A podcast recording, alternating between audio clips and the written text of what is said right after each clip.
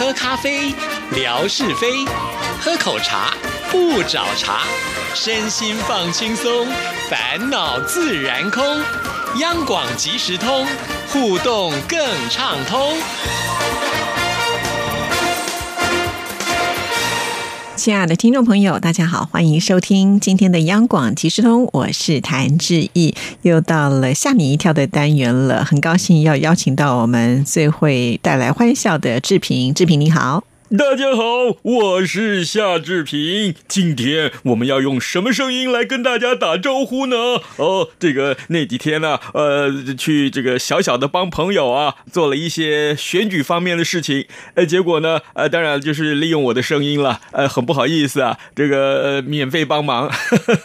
可可是呢，他要我用厚实一点的声音，所以呢，这个时候，呃，好，这个我们就用这个声音撑完一整节节目。你想怎么样呢？哇，那很辛苦吧？不要啦！天哪！我又我才发觉，我我那天录完这个音哦，我都觉得哇，要用这样子讲话，那真的很伤喉咙哎。是啊，而且你又没有拿钱，重点在这里。没有，就是朋友嘛，全帮忙。所以那是一个类似像宣传车就可以听到你的声音这样子吗？啊，是哦。是是。至于是台北是哪一个区的，这我就不方便。是是是是，就是我以后呢，经过路上就耳朵要张大一点，去听听看。嗯，在十一月。二十四号之前，都可以听得到。是是是，不过哎，这真的蛮有意思的。很多的选举的场子，从前我们只是去采访，那这个采访的过程啊，就说啊，群情激愤啊，呃，就是很激动，很非常非常激动。尤其是这些候选人们喊出什么口号的时候，就觉得哇，鸡皮疙瘩都起来，有时候甚至还跟着掉眼泪呢。是啊，嗯，所以那个场合是非常的有渲染力。对对对，就可想而知啊，这个很多的这个狂热。的这个选民们支持自己的这个呃心目中的候选人，他就会到那个场子里面去，然后呢喊什么口号的时候说哦，央广很好，对不对啊？丢不丢啊？丢啊！就跟着这样子喊喽，就是有很多的这种选举的语言会出现了。对对对，因为你是身为新闻记者嘛，就会比较有机会能够接触。所以啊，所以我真的还蛮推荐，就是各位呃，咱们央广即时通的好。朋友，如果可以，你真的选择要到台湾来的玩的时候，哎，何妨你就选这个呃选举进行期间，好不好？好歹这个晚上也去看一看这些场子，那也是一种风景嘛，对不对？对对对对对，因为我们可以选择自己就是心目中的那种理想的候选人，我觉得也蛮特别的。而且最重要，这个在大陆上看不到。好啦，好，我们回到今天的节目内容，要带给我们什么样的奇闻异事，要来吓吓大家呢？好，这个。首先，我来问一下志毅，你有没有去过西班牙？没有哎，没有哈，真的好想去哦！我告诉你，我去过西班牙，我拽的很呢。我跟你讲，我去西班牙的时候，我就去到一个教堂。嗯，这个教堂啊，呃，已经盖了一百多年，还没盖完，还持续的继续盖下去。嗯，圣家堂对不对？是没错。我在参观的结果，我是觉得哇，你在现场看，你就觉得它非常非常的浩大。嗯，这个教堂又分好多区，然后呢，最重要，他盖了一。百多年还没盖完，那最近啊，我就看到这则新闻，天哪！原来他盖了一百多年，从来就还没有拿到过这个施工执照呢，所以他是大违建。是。我可不可以说，这可能是全世界最大的违建了？真的啊！通常在台湾出现违建是可以立即拆掉，哎，对不对？对，他要拆是不是也得花个一百多年？哇，怎么会这样？这可是名家设计的，怎么会是一个违建呢？对啊。就是在巴塞隆纳的这个圣家堂啊，它从一八八二年开始动工，到现在都还没有盖完。那这个教堂呢，在没有施工许可证的情况之下，非法施工已经超过了一个世纪了呢，都没人管呢。主要它也是吸引观光客一个非常棒的地方，对，大家都想去看看什么样的教堂可以干了一百多年还没有完工。是，结果呢，这个圣家堂啊，呃，上个礼拜就跟这个市政府达成了协议，呃，要在未未来的十年支付三千六百万欧元啊！这么多的钱怎么办？到哪里去找啊？三千六百万欧元，这相当于是十二点八亿，将近十三亿新台币，很多呢。那他呢，缴出了这个钱呢，他就可以换得施工许可证。哇，嗯那是不是要靠一些信徒来捐献才有办法？无所谓，我我据我所知，他非常有钱哦，，真的吗他？非常有钱。对，全世界的天主教徒太多了，哦，是是是，哎，十几亿呢。你所以你觉得小 case 我认为这个对钱对他来讲是小事。哦，那重要的是，这个钱拿来干什么用？嗯这个钱呢、呃，这个巴塞隆纳的市长他说啊，他说这个钱呢、呃，其实是经过两年的这个对话之后才达成的协议。那其中的两千两百万欧元用来提升这个呃呃来往圣家堂的交通设施。哦好，对，然后七百万欧元呢用来改善地铁系统。哇，贡献很多嘞。对，四百万欧元是用来改善主要的道路的。哦，那都没有讲到说什么时候把这个教堂给盖好。哎，有 有这个教堂是预计在二零二六年就可以盖完，哦，还很久呢，在八。年，对啊，八年还蛮久的，八年很快啊，一百多年都过去了嘛，何在乎节目一那八年？下八年就到了，我们聊个八年吧。这个另外啊，我要请教志毅，嗯你有没有想过，有一天你用另外一种语言来主持央广即时通？我应该没有办法，我其他的啊语言都没有这么溜。闽南语没办法，呃，会讲的有点点辣惨。拉惨。那惨看我这样讲，你就要纠正我，我怎么好意思在节目当中说呢？那英文呢？你英文好极了，不是吗？哪有？我们我外语组，怎么能跟人家比呢？可以啦，你英文很好，没有你不是外文系毕业的吗？不 是不是，我这身家这个家世继续挖下去，他什么都说了。我跟你说，那是我为什么要问这个问题？最主要是啊，在英国有一位妇女，嗯，那么她在自家的公园附近骑脚踏车，结果呢，跟一名另外一名的这个脚踏车骑士互相对撞，那。撞完了以后，他当场就失去了意识。那结果从医院里面醒过来的时候，突然突然，他就变得完全不会说英语了。反而是会说的一口流利的德语，哎，这让她的家人跟她的男朋友都觉得很困惑呀。对呀、为什么啊？我告诉你，发生车祸的那一年是她四十四岁的时候。那么呢，她这个呃从车祸里面啊、昏迷一阵子，醒过来之后，睁开了双眼的时候，她说她完全不记得发生过什么事情啊。竟然她说她也听不懂医生跟周遭的人群谈话的内容，她以为她是到了国外了呢。哇，是啊，那医生啊，现场啊还问他一连串的问题，但是对不起，他说他什么都听不懂，嗯，他只能依稀听得出来医生在说，呃，这个他的名字啊叫汉娜，还有他的生日这些简单的词汇，哎，这就让这医生们感到很困惑呀，再三去检视他的个人的资料，结果才知道这个女生啊，这个这个妇女，她就是从小生活在英国，然后她才在这个宠物店里面照顾狗狗。他有这份工作，结果呢，后来医生就联系了呃这个妇女的姐姐啊，这个姐姐来到病房，结果呢，哎呀，哎，这个妇女就开始跟她的姐姐用非常流利的德语交谈。这时候医生就隐隐约约知道发生了什么事情。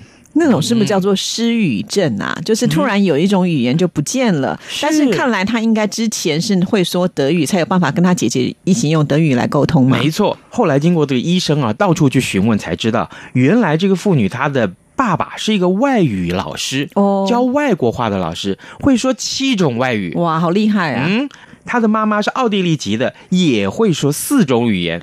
所以呢，这个她们两姐妹就从小就被父母训练，平常就是用英语跟德语去沟通，特别是在家里面只能用德语去对话。所以呢，经过这一次的车祸，就让这个妇女啊出现这个继发性的语言障碍。那原先她的母语英语的能力就消失了。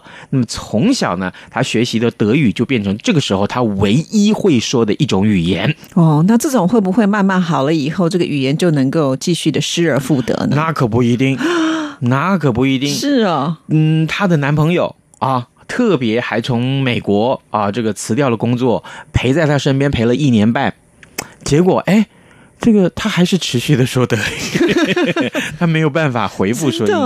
哎，偶尔啊会有一点点这个会说英文，就是听得懂一点，但是他也没有想说我要恢复成用英语来交谈，那他现在两个人怎么办呢？她男朋友应该不会说德语啊。就跟着学喽。哇，嗯。挺辛苦的，爱情很伟大，是。爱情的力量，写出来也会有时变英勇。哦，是是是，我们要翻译一下，嗯。就是呃，爱情的力量非常的伟大。是，本来呢是小小兵都会变成一个大英雄，是没错，所以呢，后来这个汉娜她就想说，那既然她男朋友陪着她嘛，那她宠物店的工作也不做了，嗯，没办法啊啦，她怎么跟客人沟通呢？对对对，那于是乎她就想说，那她要学习成为一位摄影师，只要跟这个照相机相处就可以了对，了。用照片跟别人沟通了。对，事实上，像这一类的案例，在全世界各地都很多。啊，所以他还不是个例，当然不是。二零一二年，还有一个澳洲的二十岁的年轻人，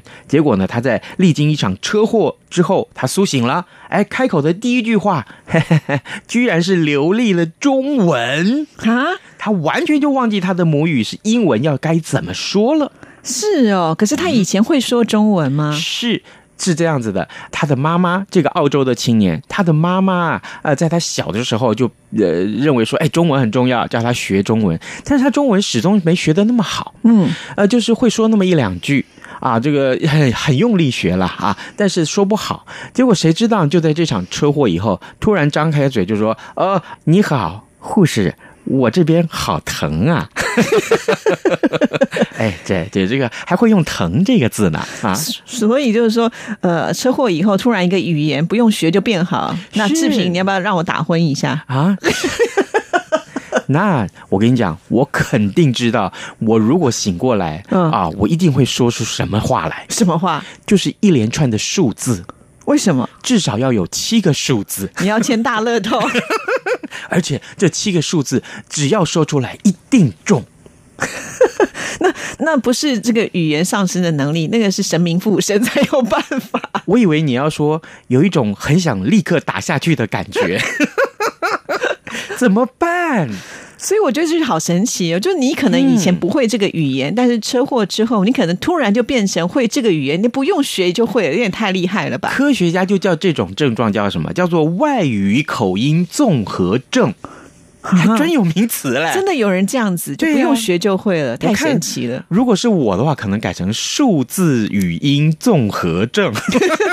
我老想着数字呢。不过你这个我觉得比较实际一点，嗯，对不对？光说语言的话，还要努力的去工作赚钱。你不用啊，你有这个数字什么证的，就可以中乐透。对啊那你就不用赚钱，就有钱可以挥霍了。那不止，我不只能给七个数字，我还要给这个什么呃三组号码的数字。啊，这个连续三位数的数数字啊，这个还有就是包括这个呃，接下来选举的话，有没有这个谁赢几票，这个我都要说。那你大概就没有办法去澳门啦，或者是拉斯维加斯这些地方，你通通都会被拒绝，因为你有这样的能力的时候，嗯你就可以猜牌啊，什么都知道啦。啊，对耶，对啊，那我会不会像我那个好朋友算牌女孩唐红安，从此以后我就变成这个赌场的拒绝往来户？然后每个赌场门口都有你的照片。夏某某不能够进入赌场，因为他有特异功能。对，那我不跟周星驰先生一样了吗？是这样笑的吧？很像哎、真的，你不要把人家饭碗给抢走了啊。没有啦，没有。今天既然是上志毅的节目，说学逗唱，什么包袱都得抖出来嘛。真的，真的，谢谢，太好了，对对太好了。不过我真的觉得这个好神奇哦，嗯对，好像还有人就是那个醒来之后是讲他上辈子说的语言呢。对。无独有偶嗯啊，这在同样是英国，在二零一零年四月份，有一个这个呃克罗地亚的这个十三岁的女女孩，她苏醒以后突然就不会说她的母语了，她只能用德语跟人家交谈。然后呢，女孩的父母亲啊就说了，就说：“哎，昏迷前呐、这个女儿啊才刚刚开始学德语而已，呃，阅读德语的书籍跟看德语的电视都比较费劲儿，呃，说的也不是很流利。但是呢，自从她苏醒了以后，她竟然完全忘记自己的母语克罗地亚的语言，就甚至于拒绝使用这种语言，还改用一口流利而且道地的德语去交谈。